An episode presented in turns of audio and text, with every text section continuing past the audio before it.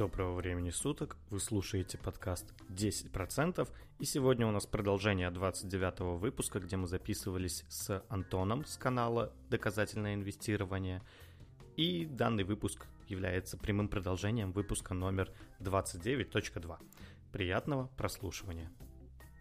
А то же самое, то есть если я возьму акцию, у которой, у которой корреляция с другой акцией 0.9, то есть 90% корреляция, очень высокая, то все равно, если я составлю портфель из них двух, это лучше, чем взять любую по отдельности. Потому что они, опять же, будут гасить друг друга. Они будут падать по-разному в разное время, расти по-разному в разное время. И общий портфель из разных активов э, это лучше, чем отдельные портфели из вот этих вот отдельных активов. Есть даже абсолютно контринтуитивная вещь, например, если вы держите портфель полностью из облигаций, у него все равно есть какая-то волатильность. То есть иногда ставки повышаются, понижаются, у него тоже есть какая-то волатильность. А, с, портфель из 100% 5% облигаций... акций там или 10, да, туда закинуть, и это будет лучше. Да, да, да. Если вы, если вы добавляете туда немного акций, то волатильность снижается. То есть, добавляя более рискованный инструмент, вы можете снизить общий риск. Это абсолютно такая очень странная идея, но математически она реально верная. Так получается. Слушай, а ты вообще когда-нибудь пробовал составлять портфель из отдельных акций или ты сразу... Да, конечно, я, я только этим и занимался изначально, естественно. Так, а я, я сколько прошло времени этого людей, периода? Которые... Пока а ты не, не перерос вот это вот и не пришел к тому, чем ты сейчас занимаешься. Сколько тебе потребовалось Было, наверное, времени, года... чтобы ты наигрался? Ой, довольно быстро. А, вопрос в том, сколько я этим занимался? Ой, очень быстро. Полгода, может быть, типа того. Совсем мало. Ни о чем. А с отдельными акциями еще вот какая штука, что если подумать, то вот, допустим, вы берете, составляете портфель из 10 компаний, как вот Князев говорит, хороших, стабильных там и так далее, и вы все время реинвестируете их дивиденды. То есть вы получаете их, до первоклассных ценных бумаг США. Так вот, а, и вы реинвестируете дивиденды, постоянно прям реинвестируете дивиденды. И вы решили оставить этот портфель таким прям лет на 100, например, скажем так, типа того, на 100 лет. И вы вот реинвестируете, реинвестируете, реинвестируете. А все, что вы можете ожидать, это что постепенно вы просто потеряете все деньги. Потому да, что если вы просто ре- реинвестируете все деньги в те же самые бумаги, однажды любая акция все равно банкротится, любая компания придет к банкротству. Не бывает компаний, которые живут вечно. Есть компании, которые могут прожить там 100 лет, 200 лет, это крайне маловероятно, но, допустим, такие даже есть. То есть в чем преимущество индекса? Когда э, фонд получает это дивиденды... А? Ну, обычно еще, кстати, если кто-то уходит из индекса, кто-то приходит туда, на место. Понятно, и смысл тогда... в чем? Если, если это индекс, допустим, а, появилась какая-то... Вот, стоп. А, есть S&P, например, а, там, 100 лет назад, да, грубо говоря, или там акции США 200 лет назад пусть будут. А тогда состав индекса был совершенно иным. То есть почему мы до сих пор не были бы в минусе? То есть все те компании, они уже закрылись сто раз. Там из них, я не знаю, какие-то остались вообще, я не знаю даже, если честно. Все компании закрываются. То есть где те компании, которые жили 200 лет назад? Вот где они все? Были же какие-то топовые компании. Это были и Apple, и Microsoft. Где они? Они все умерли. Через сто лет ни Apple, ни Microsoft, скорее всего, уже даже существовать не будут. Они все, скорее всего, обанкротятся. Если вы будете просто реинвестировать дивиденды в них же, то, скорее всего, вы просто потеряете деньги в итоге, и все, потому что компания обанкротится, а вы только в нее реинвестировали. В чем преимущество индекса? Что индекс, он покупает в том числе мелкие компании, которые только что появились. То есть там появилась компания Apple там в каком году, я не знаю. И она попала в индекс, и ее купили, когда она еще была мелкой. То есть индекс, он как бы реинвестирует дивиденды во все а не только в то, что он изначально держал. Вот в чем еще дело. Антон, а вот тот период, когда ты игрался активным инвестированием, какие у тебя были результаты за те полгода? Хоть это и мало что значит, а, но все же. За те полгода я был в минусе. Я не помню в каком, но я был в минусе по сравнению с индексом. Mm. Это однозначным или двузначным хотя сегодня... бы такой порядок понимать? В, нет, в небольшом минусе, не, не, не 70%, конечно. Там еще прикол в том, что вы, вы можете ради интереса еще вот что сделать. Это интересный эксперимент на самом деле. А попробуйте составить себе бумажный портфель, то есть просто на бумажке, да? Вот. А покупайте так. в него, знаете, какие акции? Те, которые, по вашему мнению, должны показать огромнейшие убытки. То есть постарайтесь потерять деньги. Есть, но у вас портфель должен быть из 10 бумаг. То есть вы берете 10 бумаг худших. То есть накупите я не знаю, что вы там ненавидите, я не знаю, Теслу, может быть, или еще что-то, я не в курсе как бы. Но вот накупите прям самый-самый трэш и постарайтесь потерять как можно больше денег. И вы увидите, что на самом деле вы примерно следуете за индексом. Если вы будете несколько лет такой фигней заниматься, то вы просто будете стоять на месте и все. Вы не будете в среднем терять деньги, потому что найти худшие акции, которые покажут убыток, это тоже очень сложно на самом деле. Потому что акции, которые вот у компаний, которые убыточные даже, многие из них в итоге каким-то образом выберутся, еще там что-то. Я вот не знаю, мне там комментарии оставляли, я не проверял информацию, но все равно, что за прошлый год акции Венесуэлы выросли в два раза. Венесуэла, да? Ну, классно. То есть людям кажется, что если рынок плохой, то он должен... Да, да, да, это с этим, естественно, тоже связано. То же самое там с Россией. Люди ожидают, что по России будут ужасные результаты, но на самом деле нет причин думать так. То есть если акции России плохие, это не значит, что они принесут плохой результат. Если посмотреть, там вот у меня на, на, этом, на канале тоже есть разбор дебатов Кэти Вуд и Роберта Арнута. Это да, директор, да. директор Research Affiliates. Если зайти на сайт Research Affiliates, у них там есть э, такой раздел, где они ставят ожидаемую доходность за следующие там, 15 или 10 или 15 лет по фондовым рынкам разных стран. То есть они смотрят на текущие котировки и пытаются вы, высчитать скидку за риск. И та страна, от которой они ожидают самых высоких результатов, это Россия из всех стран мира. То есть, ну, понятно почему. Потому что санкции и прочая фигня, какой дурак сюда вообще вложит? Только за огромную, за огромную доходность. То есть, представьте, я вам предлагаю, например, я вам говорю, смотрите, вот вы можете вложить, например, в США и получать там 2%, и в Россию получать 2%. Вы согласитесь на такую сделку? Скорее всего, нет. Вы вложите в Америку за 2%, потому что там стабильность и надежность и все такое. То есть сколько денег я должен вам предложить, чтобы вы вложили в Россию? Какую прибыль? Ну, скорее всего, более высокую, естественно. Понимаете, да, в чем Вопрос, суть? Кто эту прибыль предлагает? Ну, то есть э, вообще рынок? как она награждается? Рынок. А, ну, рынок как механизм или рынок как совокупность людей? Как рынок как совокупность людей, естественно. Ну, смотрите, в чем дело. То есть есть, например, не знаю, а, квартиры в Москве вот они сдаются за 30 тысяч, а продаются за 7 миллионов. Ну, допустим. Кто выбирает эти цифры?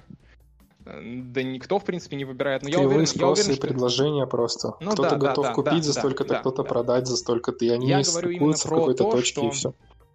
Я говорю про то, что никто не будет сейчас, например, сдавать квартиру в Москве за 10 тысяч. И не только потому, что другие сдают за 30, дело еще в том, сколько она стоит. То есть я не, не сдам вам за 10 тысяч в месяц то, что стоит 7 миллионов. Вот еще в чем. То есть это вопрос еще доходности. То есть, и поэтому российские акции, по идее, в теории должны приносить более высокую прибыль, чем американские. И в принципе так всегда и было. Если вы посмотрите, Российская империя приносила более высокую доходность. Ну, конечно, условно, да, потому что потом был ноль. это не очень высокая доходность. Ну вот, э, с акциями там Мосбиржи, да, индекс Мосбиржи, он тоже с момента появления обгоняет S&P 500. Сейчас, правда, последние годы очень плохие результаты, но тем не менее. Ну, после всей вот этой фигни с Крымом, всей этой ерунды. Ну да, геополитика как раз Но опять же, это, это, это, это риски. Все знают, что в России там такое правительство, там такая-то там коррупция, еще что-то. Это всем и так известно, поэтому никто не это... Российские акции самые дешевые, если вы посмотрите там угу. На B, вот эта вот вся ерунда. P на E, там, скорее всего, самые-самые низкие будут эти коэффициенты. Такие акции, как правило, самые рискованные в основном. По крайней мере, по некоторым оценкам. Я не уверен, что это прям какая-то объективная истина, но, скорее всего, это так. Вот, но опять же, если вы, если вы обогнали, то есть если вы там через 5 лет мне скажете, вот я обогнал индекс а, всех акций мира, вложив только в Россию, я скажу, ну, вы как бы так сильно рисковали, что это не будет считаться в этом смысле. То есть любой может очень сильно рисковать. Это не... Ну, понятно, да, о чем речь. То есть там и волатильность огромная, и акции такие, что там завтра там еще что-нибудь решим забрать, и все, и типа Крыма, и все еще там, рухнет сильнее. Там какие-нибудь санкции на Сбербанк введут, и это... Но опять-таки риск остается риском. И об этом да, стоит да, забывать. Да, да. Награда высока, но опять-таки да, ри- да. риск, он и есть риск на то, что вот, типа, не всегда стоит вот так вот смотреть. Ага, вот тут вот рискованно, тут ак- акции Венесуэлы, пофиг, что они выросли два раза, наверное, вот еще вырастут как раз таки. Это же все-таки рискованная ставка. Обычно, обычно люди так и делают. То есть я смотрел даже вот Оксану Мащенко, я не знаю, вы знаете такую или нет, на Ютьюбе. У нее, конечно, абсолютно такой дилетантский подход, но если ее посмотреть, это просто жесть. То есть она составила свой портфель типа года два назад, может быть. Вот она два года там обгоняет индекс, и он, у нее есть видео, где она показывает, как она обгоняет индекс на прошлых данных. То есть она говорит, вот давайте посмотрим, как мой портфель вел себя прошлые 10 лет. Типа, ну я тоже могу составить такой портфель, чтобы он 10 лет обгонял индекс на прошлых данных. То есть, типа, ну возьму я там Tesla, Apple, что там еще надо брать, Microsoft, ну вы мне подскажете. То есть вопрос, вопрос же не в том, как в прошлом обгонять, да, а как в будущем обгонять. И для меня вообще загадка, что люди, которые видят там, что там Apple, Microsoft и так далее показали высокие результаты, что они думают, что эти результаты продолжатся, потому что исторически все как mm-hmm. раз было наоборот. То есть топовые, крупнейшие, самые стабильные компании, они наоборот а, отставали от индекса. То есть вот если я посмотрю, например, сейчас, секунду, давайте, например, возьмем 30-й год пусть будет. Ну, это так, это давно, конечно, но все равно. И TNT, но она еще существует. General Motors, но она mm-hmm. немножко так, приуныла, наверное, да, все-таки General Motors сейчас.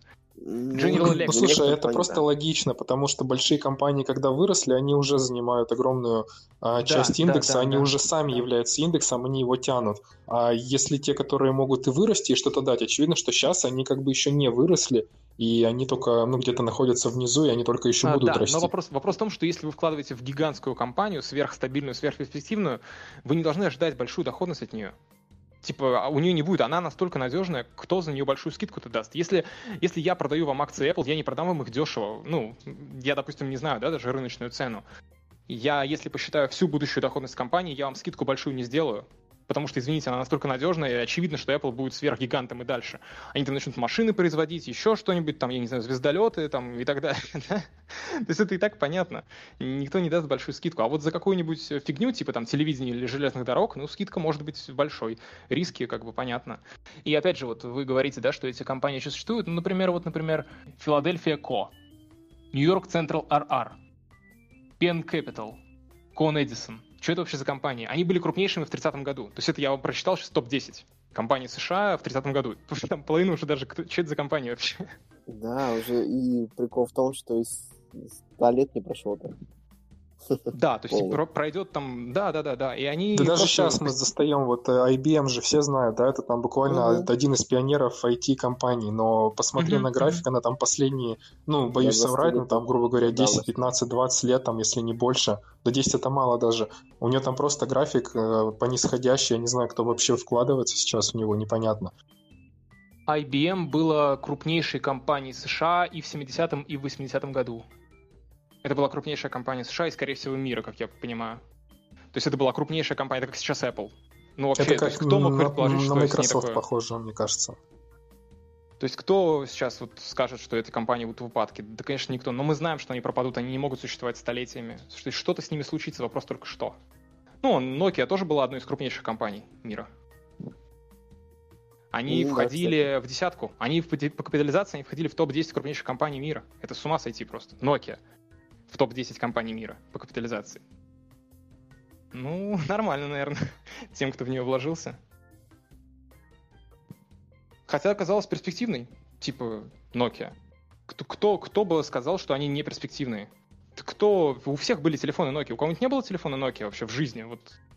Либо у ваших знакомых почти у всех эти телефоны были.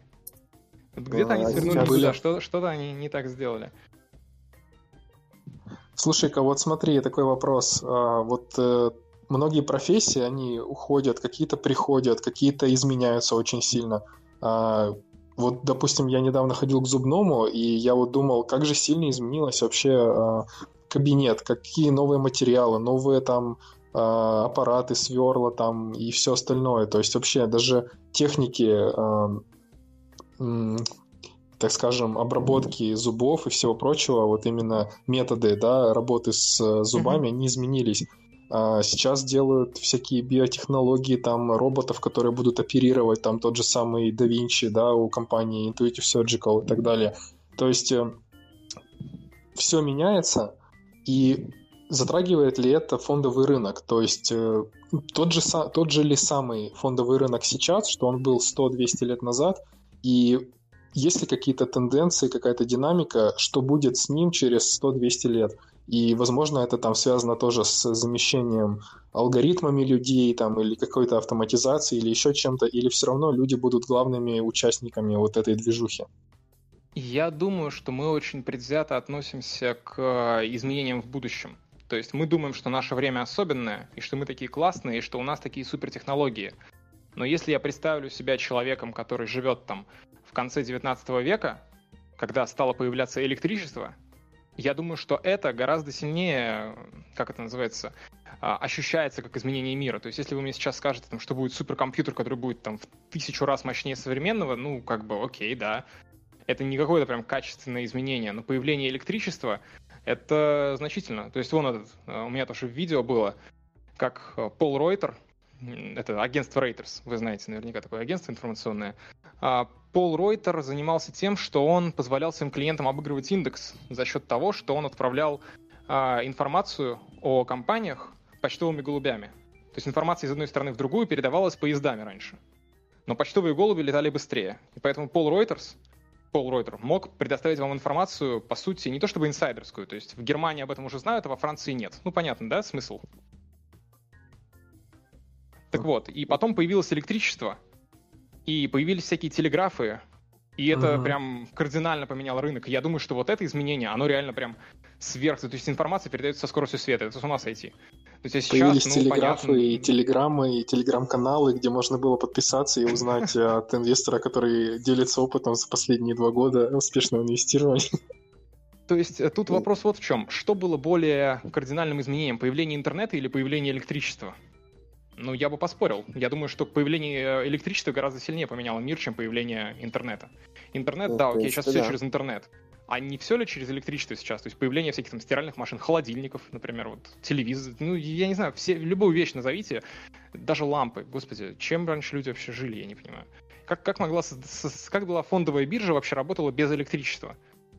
Я знаю, как на самом деле примерно, когда в этом ну, в да, Китае. Да, да, да. Когда в Китае Конечно, появились знаешь. первые фондовые биржи, когда в Китае появились первые фондовые биржи, а, то чтобы конкретно называть дату закрытия, они в центре торгового зала поджигали фитили. Вот когда он догорает, проводить сделки больше нельзя, потому что часов тоже нет точных. Это вообще, ну то есть как можно торговать без часов? Нормально, да? Ну, То есть даже непонятно, когда надо заканчивать. То есть вот люди ухитрялись вот такой вот ерундой. Поэтому изменение интернета и биотехнологий, я не думаю, что они настолько сильно прям поменяют фондовый рынок, как, поменя... как его изменило там прошлое столетие, позапрошлое столетие. Я думаю, вот тогда были реально качественные какие-то изменения. Сейчас, конечно, тоже может быть, но попробуйте объяснить человеку 19 века, что такое интернет. Ну, там, начало 19 века. Okay. Нет, я-то имею в виду, что не в том плане, как э, интернет влияет на фондовый рынок, а я просто как провожу аналогию, что изменения и модернизация затрагивают абсолютно все сферы жизни, то затрагивает ли это и фондовый рынок в том числе? Не то, что вот э, те компании, которые входят в фондовый рынок, а сам рынок. То есть будут ли люди торговать иначе, смотреть на рынок иначе? Будут ли кто-то, кроме людей, это какие-нибудь роботы, там, занимать там 70% рынка, там какие-нибудь нейросети, которые будут торговать? Ра- разве, разве, разве сейчас не так? Сейчас, по-моему, так и есть, что в основном это роботы торгуют. Мне кажется, большая часть сделок, по крайней мере, по количеству сделок совершается роботами. Я вот сегодня статистику смотрел, там за лет 10 количество сделок за секунду, проводимое на фондовой бирже США, на фондовом рынке США, увеличилось в 100 раз за 10 лет. То есть, ну, население не увеличилось в 100 раз. Я не думаю, что количество просто частных инвесторов в 100 раз увеличилось. В 100 раз, то есть 10 лет на, за 10 лет. Это с 1% до 100. Так что там уже торгуют сплошные роботы. Я думаю, что это, конечно, будет только усиливаться. Э, обычные такие вот э, игроки, они не будут, скорее всего, торговать. Опять же, по той причине, что у нас есть, например, вот тут говорили уже про Гаспарова, да, про шахматы. Если бы на турнирах по шахматам было бы разрешено вместо себя выставить робота, так бы делали все. Ну, понятно, да, почему нет? То есть все, все бы занимались не тем, чтобы учились бы шахматам сами, а они учили бы какой-нибудь искусственный интеллект, потому что искусственный интеллект э, наверняка сможет обыграть любого шахматиста. Так так же уже делали на, на заре э, шахматных движков. Тогда делали умные шахматы, когда играли э, люди-шахматисты, но могли использовать шахматные движки для того, чтобы ну, найти какие-то, скажем так, сильные ходы. То есть идеи генерирует человек, да, вот именно в качестве искусства, творчества там и какой-то линии, да, в партии, которой он хочет к, э, к чему-то прийти, да, а именно инструменты для того, чтобы это сделать, тактические решения, просчет ходов и так далее, а, где вот именно счетные позиции какие-то, он использует движок. И это как бы, ну, на самом деле не получило особой популярности, но, по крайней мере, такие идеи тоже были. Я не знаю, ты э, вслепую попал на это э, как бы размышление или ты об этом знаешь, но это действительно имело место быть. Я слышал про информацию о шахматах и о боте от Александра Панчина. Это российский такой ученый. А, ну вот, но смысл не да, в этом. Кстати, с инвестициями... Со- ну. Современно ты имеешь в виду Панчин? Типа... Да, Панчин, естественно, сейчас... да. Ну, Панчин, а, вот, да, все. Панчин. Тоже шарю. Так. А, я даже на его лекции в Москве ходил. А, в плане шахмат, да, и Панчин, по крайней мере, говорил, что боты могут обыгрывать шахматистов лучших. Но в шахматах это запрещено. Мы не можем пойти на турнир по шахматам и выставить туда бота. То же самое, как, например, есть люди, которые там быстро собирают кубик Рубика. Я уверен, что какая-нибудь там машина по сборке кубика Рубика может еще быстрее. Это, ну, я думаю, в этом нет сомнений. Понятно, что бот делает это еще быстрее. Просто нельзя вместо себя выставить робота в конкурсе. Тогда бы они занимали все первые места. Но на фондовом рынке это можно. То есть вы можете поставить вместо себя робота, он будет торговать, и, скорее всего, он будет обыгрывать э, других игроков. Поэтому, скорее всего, какое-нибудь там эволюционное программирование, вот это вот все, всякие там нейросети, скорее всего, это выбросит большинство Ну да, вот на нейросети будут э, увеличивать э, свое число в общей массе, потому что сейчас, наверное, это больше такие механические, да, боты, что вот там купил-продал, а нейросеть, наверное, будет более глубоко и, ну, так, с всех сторон оценивать это все и учитывать какие-нибудь еще факторы, там, в том числе психологические, возможно. А что касается шахмат, то э, шахматные движки уже давным-давно обыгрывают самых лучших гроссмейстеров. Это просто, да, там ну, даже, понятно, ну, их нельзя сравнивать абсолютно. Понятно. Ну, да, э, то же самое и с фондовым рынком, скорее всего, будет. Это что же такая же примерная игра? Ну, плюс-минус, там вероятности, конечно, больше. Я вот не знаю, как там с покером дела обстоят. Но, скорее всего, там тоже что-то примерно то же самое, я думаю. Нет, ну я ну, примерно ты, знаю, ты, я просто увлекаюсь, но я не играю. Но я знаю, то есть правила, там общие какие-то вещи, я знаю. А, жаль. Вот жаль, кстати, можно было как-то строительство бутера поиграть. Ну, в принципе, там обучиться, думаю, это можно. Вот. А, кстати, по поводу роботов, вот ведущий, который Костя, говори пошел, погромче. он э, по факту программист, и он там с, с командой разработчиков. Я вот ты на максимум вот, уже да, надо вести, так, у меня. Мож, можете подкрутить тогда, если сейчас какие-то проблемы. А... Ведущий, который вот отошел, Андрей, он э, занимается разработкой криптовалютного бота, то есть он занимается торгами ну, пока что вот долгое время был в хорошем плюсе, сейчас пока что вроде бы в неплохом минусе. Там сумма небольшая, так сказать, приемлемая для торгов. Ну, понятно. Опять Но же, все равно вот с криптовалютным рынком там, и так далее, я вполне допускаю, вот, что он там менее еще. эффективный, по крайней мере, раньше был, то есть там пару лет назад, чем фондовый рынок. Ничего удивительного, опять же, просто потому что там менее профессиональные игроки, туда запрещен вход всяким там пифом, естественно. А, но там могут всякие хедж-фонды быть, прива... ну, частные, я имею в виду, какие-то такие крупные фонды, тоже с какими-нибудь там с алгоритмической торговлей, там, всей вот этой вот ерундой. Тут вопрос еще в том, что всякие там ребята типа Джима Саймонса, о котором я уже 10 раз сегодня сказал, а, если ему, если на фондовом рынке он может зарабатывать 39% годовых, то вопрос в том, что если вот капитализация крипторынка будет большой, а, не будет ли он там зарабатывать больше? Если он сможет там зарабатывать больше, то он перейдет туда. И получается, что когда вы будете торговать на крипторынке, вы будете торговать фактически против таких людей, как Джим Саймонс. Ну, желаю удачи. Это как с кулаками против базуки идти примерно.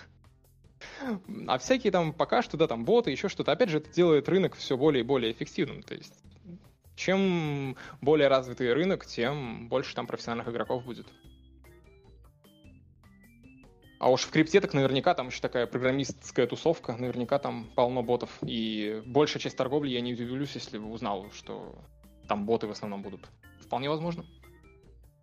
Ну а что касается крипты, все-таки вот э, ну, никто же не спорит, что там блокчейн и криптовалюта это все-таки будущее. И, возможно, это во многом будет тоже таким же как открытием да, для людей, как раньше стал интернет. Ну, может, не как электричество, но как интернет, по крайней мере, что все там будут ходить э, в магазин, покупать себе там хлеб с молоком там за биткоины. Но э, если это как бы отдельный мир, да, вот все вот эти вот э, криптовалютные токены, э, ты можешь тоже не выбирать пальцем в небо, пытаться тыкнуть. Все-таки что если покупать э, рынок криптовалюты целиком индексом, вместо, к примеру, рынка акций. То есть, если я все равно знаю, что за ним будущее, он вырастет, но он, наверное, и вырастет сильнее, чем реальный сектор, например. Нет, ну почему? Ты же покупаешь я могу, я целиком могу сказать, я, я могу привести в пример а, есть такой экономист Эндрю Ло, тоже я слушал его эту э, лекцию, он преподаватель то ли в Ельском университете, по-моему.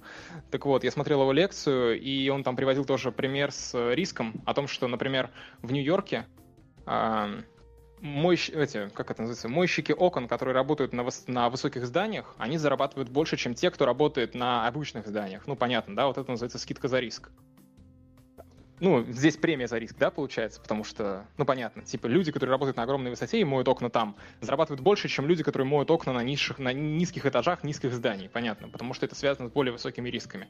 И за Подожди, а какая тебе разница, с пятого этажа падать или с пятидесятого? Вот я не понимаю только. А, ну, с пятого этажа, во-первых, можно выжить, во-вторых, низкие этажи, я же не сказал, какие именно, да, ну, понятно, типа, мойщик автомобилей, можно так сказать, да, мойщик автомобилей не, не, не сильно ушибется, если упадет Ну, это просто звучит, как, знаешь, какая разница там, из чего бы ты выбрал, чтобы тебе в голову выстрелили из пистолета или из винтовки? Ну, в принципе, разницы особо я, не вижу. И типа можно сказать, Нет, лучше ну, из пистолета, там а... рисков э, шансов же, выжить больше, вы, но... Э, ты, ты переоцениваешь, скорее всего, э, вероятность смерти при падении с пятого этажа, там действительно можно выжить. С 50 я думаю, нет. И опять же, я же сказал, низкие здания, я не говорю, что это прям да. пятиэтажка буквально. Э, это могут быть витрины магазинов. Витрины магазинов, магазины расположены на первом этаже. Я вот об этом. Так вот, смысл в том, что мойщики окон на, высо... на высотных зданиях зарабатывают больше. И мне понравилась аналогия, которую Андрю Лотт сказал, что если вы любите танцевать на рабочем месте, и вы будете как придурок танцевать на огромной высоте, вам за это никто не доплатит. Не любой риск повышает ожидаемую доходность. Что ж, на этом на сегодня все. У данного выпуска также будет продолжение, потому что у нас остался еще материал, который можно использовать в последующих выпусках. И всем спасибо за прослушивание. До скорых встреч. Пока-пока.